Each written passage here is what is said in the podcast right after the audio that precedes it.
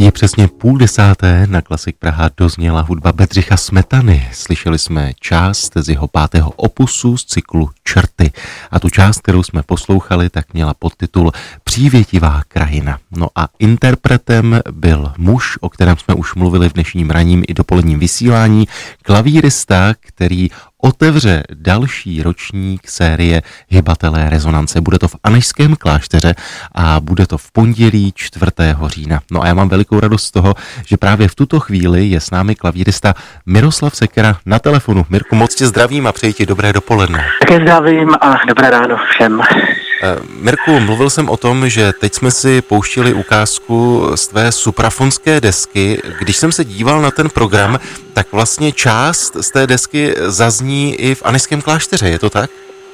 Je to tak, eh, můj koncert vlastně měl proběhnout už před dvěma lety, ale ze známých důvodů byl přesunut až na rok 2021, takže jsem chtěl eh, zachovat alespoň, alespoň část toho nového mého solového CDčka na programu. Mirku, mluvil jsem také o tom, že zazní hudba Wolfganga Amadea Mozarta, zazní jeho devět variací eh, D-dur a hned potom hudba Ference Lista, který právě v té skladbě, kterou mám na mysli, eh, z Mozarta vychází, tak eh, to nám musíš vysvětlit. Předpokládám, že to propojení je logické je logické a pochopitelně, že jsem si chtěl zahrát eh, skladby, které, které jsou mi velmi blízké v této době a možná, že to vypadá, že tady chci porovnávat eh, dva romantiky a dva klasiky, ale není to tak. Spíš chci ukázat, jaký velcí mistři vedle sebe žili, jak se navzájem inspirovali a rozhodně mi nešlo o porovnání, ale spíš o důkaz toho, že velcí lidé žili ve stejném období, každý nakomponoval, ale samozřejmě, že se i navzájem víceméně inspirovali. Ještě doplním, že právě ve spojitosti s Mozartem to bude Lacrimosa, tedy část z jeho Requiem D-moll. Ještě když zůstaneme u lista, tak eh, se musím zastavit u jedné skladby, která v pondělí večer zazní. My ji také občas pouštíme u nás v rádiu a to je listová úprava Verdiho Rigoleta. Přiznám se, že když jsme o tom mluvili poprvé u nás v rádiu, tady v mém pořadu Hudba v miléniu, tak to pro mě byla vlastně taková novinka.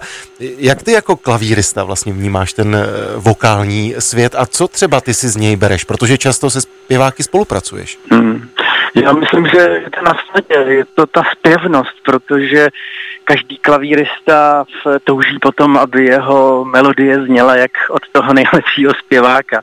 A pokud se pozastavíme vlastně nad, nad tím listovským dílem, tak on měl samozřejmě ve velké oblibě transkripce, protože pochopitelně známý písně, melodie si všichni zpívali a list pochopitelně vycítil šanci a samozřejmě rád na tyto oblíbené písně a melodie psal transkripce.